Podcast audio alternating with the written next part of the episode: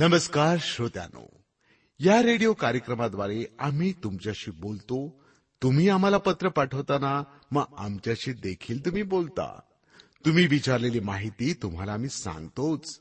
त्यासोबतच खऱ्या देवाची ओळख करून देऊन आपला स्वर्गात जाण्याचा मार्ग देखील आम्ही सोपा करतो. येशू ख्रिस्त हाच एकमेव देव आहे की जो मानव होऊन या धर्तीवर आला आणि मानवाची पाप आपल्या डोक्यावर घेऊन मानवाची पापांपासून सुटका केली. त्याची केवढी मोठी शिकवणूक की पापाचा अभेर करा पातक्यांचा नाही. आपल्या कार्यक्रमाद्वारे आम्ही याबद्दल अधिक विस्तारानं सांगत असतो. बरं का श्रोत्यानो आता आपण ऐकूया एक भक्तिगीत.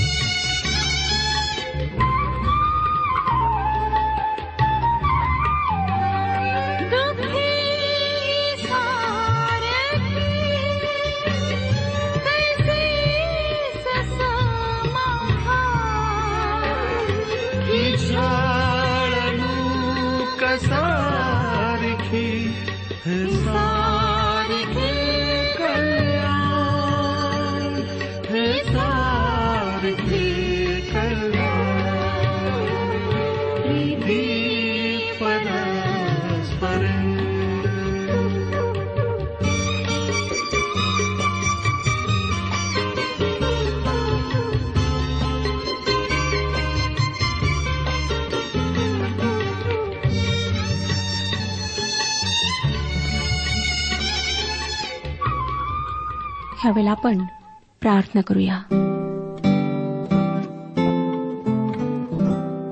सर्वसमर्थ जिवंत परमेश्वर पित्या ह्यावेळेला आम्ही आपल्या प्रार्थना विनंत्या तुझ्या समक्ष आणत आहोत.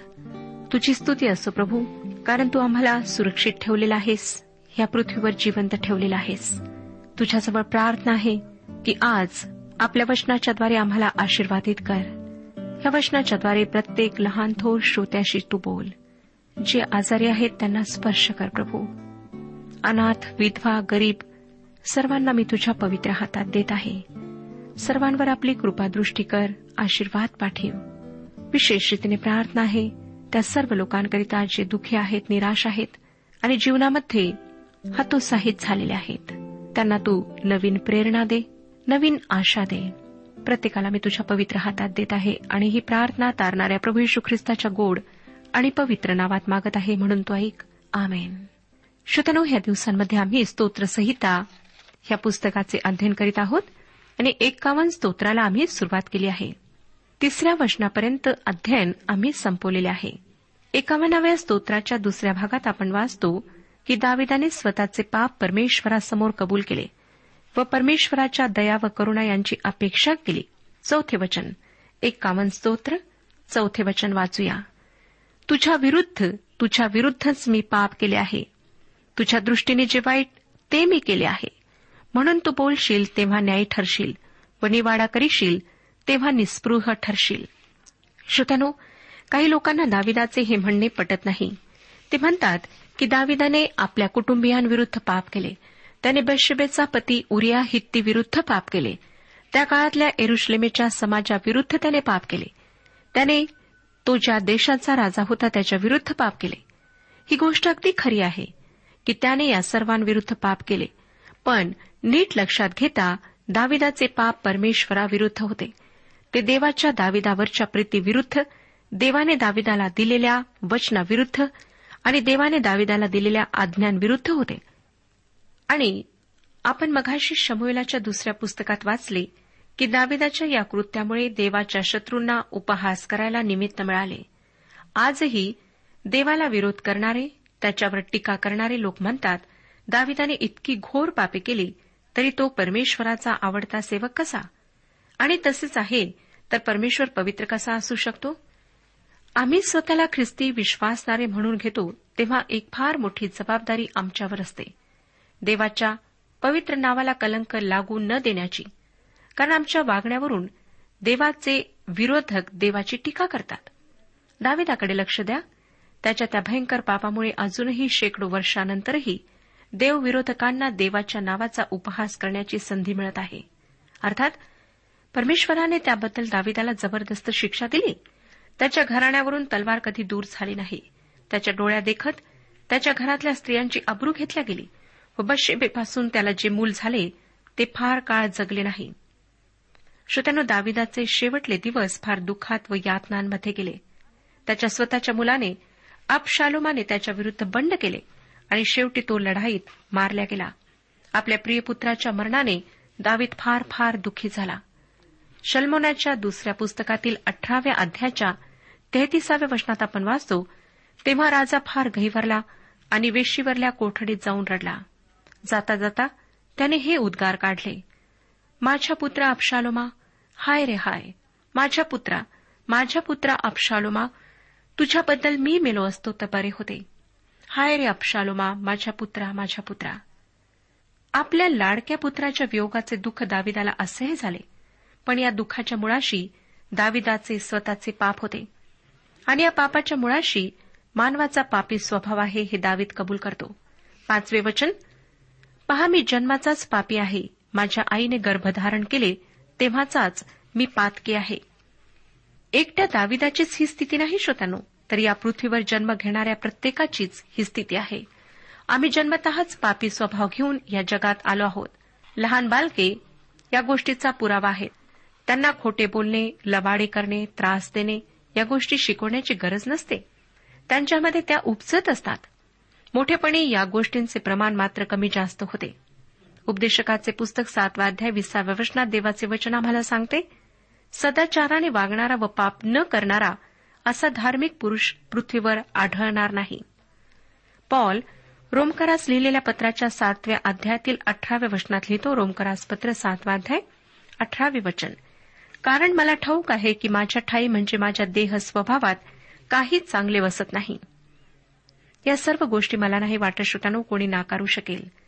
आम्हापैकी प्रत्येक जणाचा उपसतच पापी स्वभाव आहे व त्यातून मुक्त होण्यासाठी व पापाचे सामर्थ्य आमच्या जीवनावर चालू न देण्यासाठी आम्हाला मुक्तीदात्या येशूची गरज आहे आणि त्याच्याद्वारे आमची पापे धुवून टाकण्याचे अभिवचन परमेश्वराने आम्हाला दिलेले आहे. आणि ख्रिस्ताच्या वधस्तंभावरील मृत्यूवर आणि त्याच्या पुनरुत्थानावर विश्वास ठेवणाऱ्या प्रत्येकाला ख्रिस्तामध्ये विजयी जीवन प्राप्त होते. आता ह्या पुढचा भाग आपण पाहणार आहोत. सहावे वचन वाचूया. पहा अंतर्यामीची सत्यता तुला आवडते तू माझ्या अंतर्यामाला ज्ञानाची ओळख करून दे. श्रोत्यानो परमेश्वर बाह्य गोष्टी पाहत नाही तो अंतकरण पाहतो. सर्व कार्यात भाग घेऊनही आपण एक हरवलेली पापी व्यक्ती असू शकता. कारण श्रोत्यानो आम्ही ज्या काही इतर गोष्टी करतो ज्या आम्हाला फार चांगल्या वाटतात धर्माच्या वाटतात धार्मिक वाटतात त्या सर्व गोष्टी बाह्य आहेत. परमेश्वर अंतर्यामीची सत्यता पाहतो. दावीत पुढे म्हणतो की तू माझ्या अंतर्यामाला ज्ञानाची ओळख करून दे. नीतीसूत्रे पहिल्या अध्यायातील सातवं वचन आम्हाला सांगतं परमेश्वराचे भय हे ज्ञानाचा प्रारंभ आहे. दाविदाप्रमाणे श्रोतानं तुम्हाला व मलाही देवाचे भय धरण्याची गरज आहे. एकावन्न स्तोत्र सातवं वचन पहा. एजोबाने माझा पापमल काढ म्हणजे मी निर्मळ होईन. मला धू म्हणजे मी बर्फाहून शुभ्र होईन. एजोब या झुडपाविषयी पवित्र शास्त्रामध्ये अनेक ठिकाणी उल्लेख आहेत. एका विज्ञानविषयक मासिकामध्ये असे म्हटले होते की पेनिसिलिनची एजोब किंवा हिसॉपच्या झुडपावर वाढ होते. परंतु एजोब आमची पापाची घाण धुवून टाकते. आता जुन्या करारामध्ये या एजोबाचा व पापाचा काय संबंध आहे ते आपण पाहूया. जेव्हा परमेश्वराने इस्रायली लोकांना मिस्र देशातून बाहेर काढले तेव्हा त्याने त्यांना सांगितले की तुम्ही एक कोकरू घ्या त्याला वधा आणि त्याचे रक्त एका भांड्यात घ्या. त्या रक्तामध्ये झोप झाडाची फांदी बुडून ते तुमच्या दाराच्या बाह्यावर व कपाळपट्टीवर लावा. मग सकाळपर्यंत कोणीही घराच्या दाराबाहेर जाऊ नका. त्यानंतर कुष्ठरोग्याच्या शुद्धीकरणाच्या विधीविषयी सूचना देताना परमेश्वराने त्यांना सांगितले की त्यांनी दोन पक्षी घ्यावे. त्यातील एकाला मारावे व दुसऱ्याला एजोबाच्या जुडीसह त्याच्या रक्तात बुचकळावे आणि त्याला उडून जावे द्यावे. एजोबाच्या जुडीने हे रक्त लावावे असे सांगण्यात आले. या दोन्ही गोष्टी येशू ख्रिस्ताचे मरण व पुनरुत्थान यांचे प्रतीक आहेत. अशा प्रकारे जुन्या करारामध्ये एजोबाचा उल्लेख पापापासूनच्या शुद्धीकरणाशी संबंधित आहे. आता माझ्या बोलण्याकडे लक्ष द्या श्रोत्यानो. निसंशय हा पवित्र वचनातील फारच महत्त्वाचा भाग आहे. काही लोक म्हणतात की दाविदाच्या पापांची ह्याकरिता क्षमा करण्यात आली कारण त्याने आपली पापे कबूल केलीत. जर आपण असं म्हणता तर आपण ह्या गोष्टीचा काहीच भाग सांगता. हे कारण नाही. ऐतिहासिक नोंदीकडे वळा. शमोलाचे दुसरे पुस्तक बारावाध्याय आणि तेराव्या वचनात दावीद नाथानास म्हणाला की मी देवाविरुद्ध पाप केले आहे. नाथान दाविदास म्हणाला परमेश्वराने तुझे पातक दूर केले आहे. तू मरावयाचा नाहीस. परमेश्वराने पहिले पाऊल उचलले त्याने नाथानाला पाठविले. मला वाटतं जर नाथान गेला नसता तर दाविदाने स्वतःचे तोंड उघडले नसते. कदाचित अधिक काळ नाही मला माहीत नाही श्रोत्यानो परंतु त्याने पहिले पाऊल उचलले नाही. परमेश्वराने पहिले पाऊल उचलले. परमेश्वर अशा प्रकारे त्याला क्षमा करू शकला. आता आपण येशू ख्रिस्ताचा पापाच्या शुद्धीकरणाशी एजोबाच्या संदर्भात कसा संबंध आहे ते पाहूया. निर्गमचे पुस्तक चौतीसावा अध्याय सहा आणि सात वशने. निर्गम चौतीस अध्याय सहा आणि सात वशने. परमेश्वर त्याच्या समोरून म्हणजे मोशे समोरून अशी घोषणा करीत गेला. परमेश्वर परमेश्वर दयाळू व कनवाळू देव मंदक्रोध दयेचा व सत्याचा सागर हजारो जणांवर दया करणारा अधर्म अपराध व पाप यांची क्षमा करणारा मुळीच गय न करणारा असा तो वडिलांच्या अधर्माबद्दल पुत्रपौत्रांचा तिसऱ्या व चौथ्या पिढीपर्यंतही समाचार घेतो. परमेश्वराने मोशेस स्वतःला प्रकट केले. त्याने स्वतःला इस्रायली लोकांसमोर प्रकट केले. लक्षात घ्या की दाविदाला परमेश्वराने क्षमा केली असे त्याला नाथानाने सांगितले व आत्ताच वाचलेल्या वचनानुसार त्याने दाविदाच्या पापाबद्दल त्याच्या पुत्रपौत्रांचा समाचार घेतला जाईल असेही सांगितले. आईवडिलांच्या पातकांबद्दल मुलांना शिक्षा होई. निर्गमच्या पुस्तकातली जी वचने आपण वाचली त्यातला विरोधाभास पुन्हा एकदा लक्षात घ्या. एकीकडे परमेश्वर म्हणतो की अपराधांची क्षमा करेन आणि दुसरीकडे तो म्हणतो की मी गय करणार नाही. हे कसे? आता त्याच्या स्पष्टीकरणासाठी आपण वधस्तंभावर खेळलेल्या येशू ख्रिस्ताकडे पाहूया. तो वधस्तंभावर असताना म्हणाला माझ्या देवा माझ्या देवा तू माझा त्याग का केलास? तो असे का म्हणाला श्रोत्यानो? कारण परमेश्वर पापाची गय करीत नाही. तो ती करू शकत नाही आणि तो करणारही नाही. आणि जेव्हा प्रभू यशू ख्रिस्त वधस्तंभावर खेळलेला असताना तो पाप विरहित असूनही आमच्याकरिता पाप बनला. यासाठी की त्याच्याद्वारे आम्ही देवासमोर नीतिमान ठरावे. परमेश्वराने आमचा अधर्म त्याच्यावर ठेवला. आमचे पाप त्याच्यावर लादले व त्यामुळे तो पाप असा झाला. परमेश्वराने जी मृत्यूदंडाची शिक्षा आमच्यासाठी राखून ठेवली ती त्याने येशू ख्रिस्तावर लादली. पुन्हा एकदा मला आपणाला सांगू द्या की येशूच्या वधस्तंभावरच्या या मरणाने आम्ही दोषमुक्त झालो. आमची मृत्यूदंडाच्या शिक्षेतून सुटका झाली. आमच्यासाठी येशू वधस्तंभावर मरण पावला. म्हणजे परमेश्वराने त्याच्यावर लादलेल्या पापाची गय केली नाही. त्याने येशूला वधस्तंभावर ठेचले.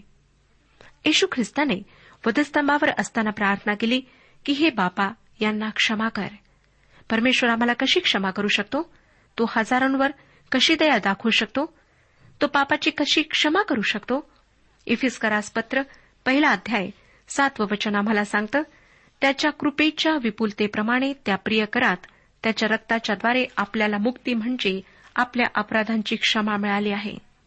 नवीन करारामध्ये जेथे जेथे पापांच्या क्षमेचा उल्लेख आहे तेथे तेथे प्रभू येशूच्या रक्ताचाही उल्लेख जवळपासच आहे.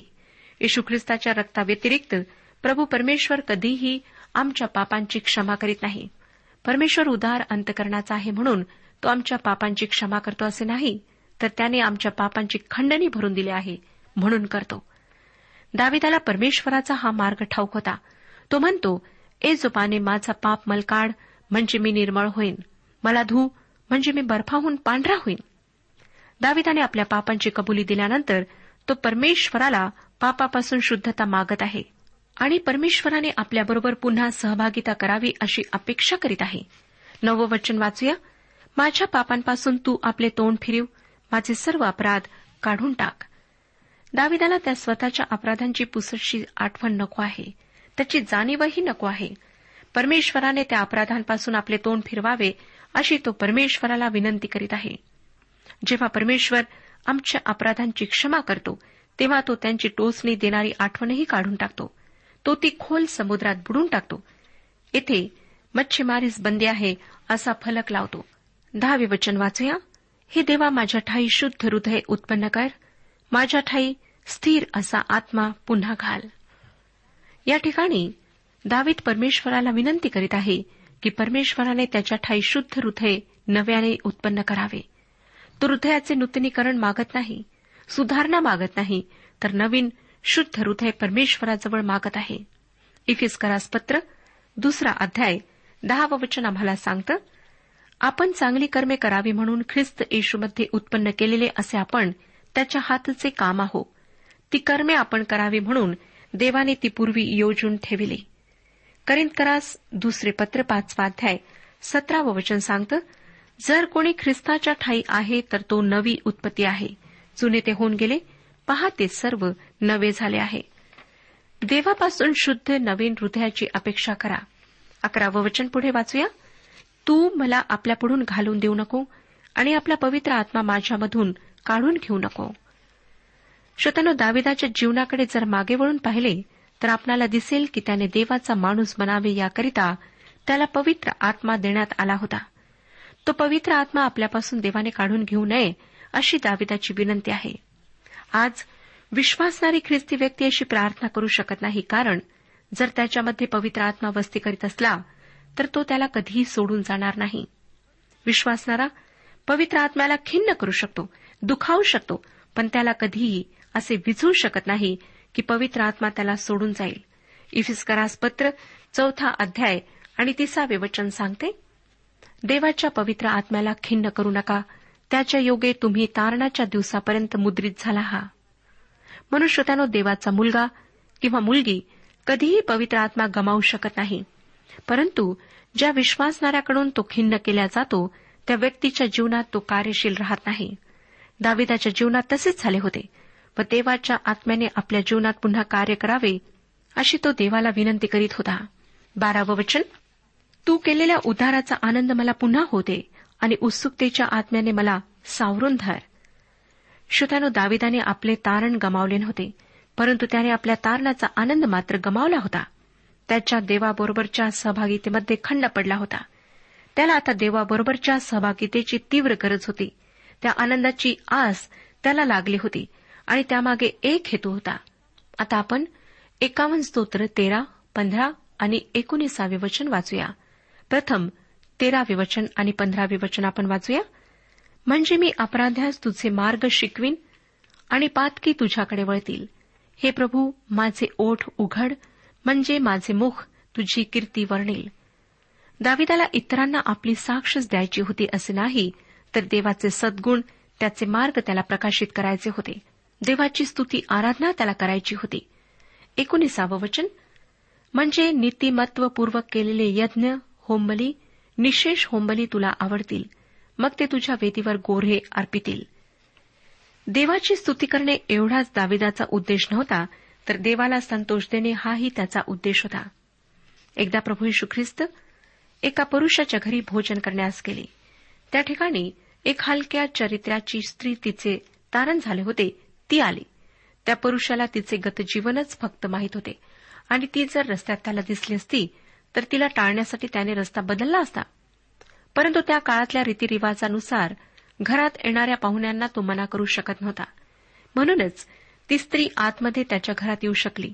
व ज्या ठिकाणी येशू ख्रिस्त रेलला होता तेथे जवळ त्याच्या पायाशी बसून आपल्या आशूंनी तिने त्याचे पाय धुतले आणि आपल्या केसांनी तिने ते पुसले.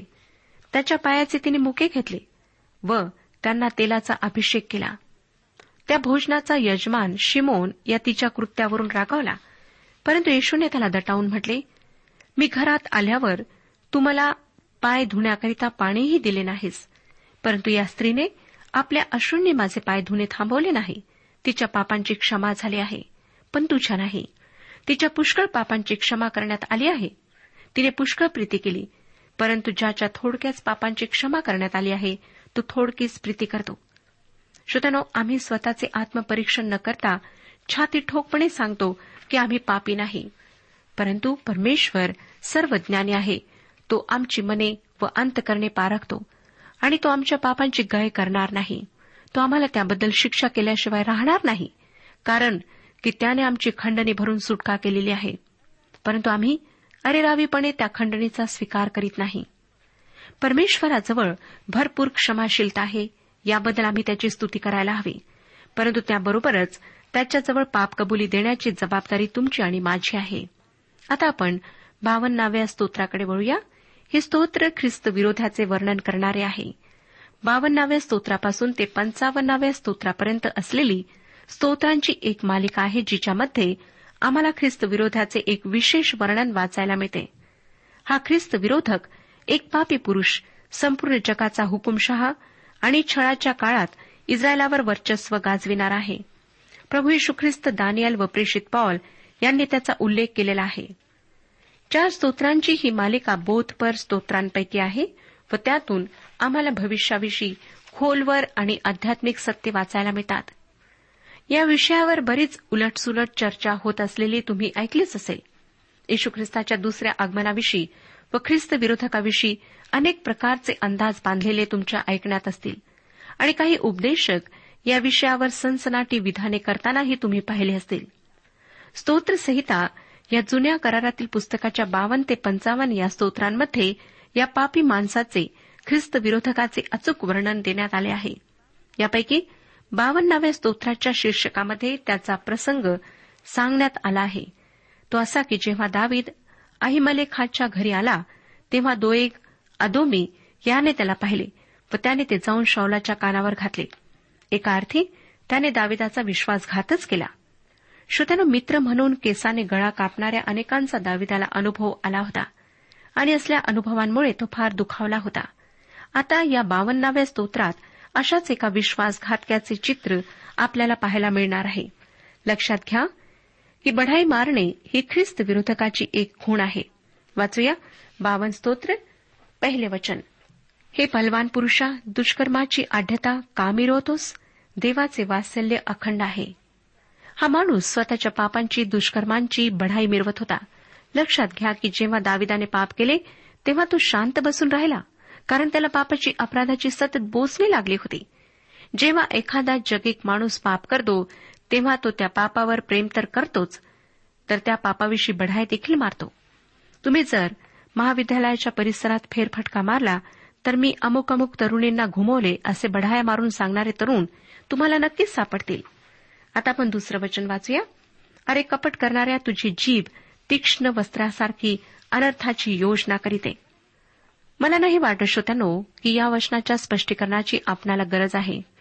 जे पाप करण्यात विशेष आनंद मानतात त्यांची जिव्हा अनर्थ योजनात मग्न राहते.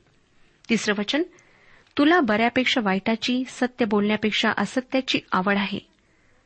तुम्ही असे लोक पाहिले असतील की ज्यांच्यासाठी सत्य सांगणे सोपे असले तरी ते असत्य बोलतात. ख्रिस्त विरोधकाचे वागणे तसेच असेल. चौथे वचन अगे कपटी जिभे तुला सर्व विध्वंसकारक शब्द आवडतात. या स्तोत्राश्रोत्यानो ख्रिस्त विरोधकासाठी दोन शब्द वापरण्यात आले आहेत. पहिला शब्द आहे बलवान पुरुष व दुसरा शब्द आहे कपटी जीभ. बळ व कपटी जीभ ही त्या ख्रिस्त विरोधकाची दोन वैशिष्ट्ये असणार आहेत. पाचवं वचन परंतु देव तुझा नाश करील तो तुला धरून डेऱ्यातून खेचून काढेल व जिवंतांच्या भूमीतून मुळासकट उपटून टाकेल. श्रोत्यानो आपण आताच पाहिले की ख्रिस्त विरोधक शक्तिमान आहे. लक्षात असू द्या की परमेश्वर सर्व शक्तिमान आहे. कोणीही या ख्रिस्त विरोधकाला विरोध करून त्याचा संहार करू शकणार नाही. परंतु जेव्हा प्रभू येशू ख्रिस्त येईल तेव्हा तो त्याचा बिमोड करेल. सहावे वचन नीतिमान हे पाहून भीतील व त्याला हसून म्हणतील पहा हाच तो पुरुष. ह्याने देवाला आपले आश्रयस्थान केले नाही तर ह्याने आपल्या विपुल धनावर भरोसा ठेवला आणि हा दुष्कर्माने माजला. जेव्हा प्रभू यशू ख्रिस्त या ख्रिस्त विरोधकाचा समाचार घेईल तेव्हा तो ख्रिस्त विरोधक हास्याचे कारण बनेल. देवाचे भय धरणारे त्याला पाहून हसतील. देवाच्या महत्कृत्यांमुळे त्यांना भय वाटेल. ते काय म्हणतील ते आपण आताच वाचले सातव्या वचनात. हे देखील स्पष्ट आहे श्रोत्यानो की हा ख्रिस्त विरोधक अतिशय श्रीमंत असणार आहे आणि त्याच्या धनाच्या जोरावर तो सर्वोच्च ठिकाणी पोहोचणार आहे. हे सर्व होत असताना देवावर पूर्ण अंतकरणाने भाव ठेवणारे काय म्हणतील ते आपण आठ आणि नऊ वचनात वाचूया. मी तर देवाच्या घरी हिरव्यागार जैतून झाडासारखा आहे. देवाच्या दयेवर सदा सर्व काळ माझा भरोसा आहे. हे तू घडून आणले आहे म्हणून मी सर्व काळ तुझे उपकार स्मरण करीन. तुझ्या भक्तांसमोर तुझ्या नावाची घोषणा करीन कारण ते उत्तम आहे. श्रोत्यानं जेव्हा या ख्रिस्त विरोधकाचा बिमोड करण्यात येईल तेव्हा खऱ्या देवाचे उपासक अशा प्रकारे देवाची स्तुती आराधना करतील. परंतु सर्व परिस्थितीत वादाळ टिकून राहणाऱ्या वृक्षाप्रमाणे जर तुम्हाला बनायचे असेल तर तुम्हाला देवाच्या वचनात मुळावलेले असणे अगत्याचे आहे. परमेश्वर ह्या विषयात आपले मार्गदर्शन करो आणि आपणाला आशीर्वाद देऊ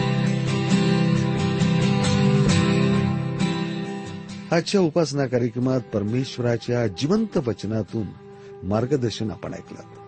आजच्या या वचनातून आपणास काही आशीर्वाद मिळाला असेल यात काही शंका नाही. सध्या हो जीवनविषयक काही शंका असल्यास किंवा काही प्रश्न असल्यास किंवा काही प्रार्थना निवेदन असल्यास पत्राद्वारे आम्हास अवश्य कळवा. आम्हाला अगदी आनंदच होईल. पत्र व्यवहारासाठी आमचा पत्ता लिहून घ्यावा. कार्यक्रम उपासना पोस्ट बॉक्स क्रमांक एक शून्य दोन बेझनबाग नागपूर पिनकोड क्रमांक चार चार शून्य शून्य शून्य चार. आमचा ईमेल अॅड्रेस आहे Marathi T T B at radio eight eight two dot com. Email address पुन्हा एकदा ऐका Marathi T T B at radio eight eight two dot com. बरं तर आता इथंच थांबूया कारण आपल्या कार्यक्रमाची वेळही संपत आलेली आहे. पुन्हा आपली भेट आपल्या पुढल्या कार्यक्रमात तोपर्यंत नमस्कार.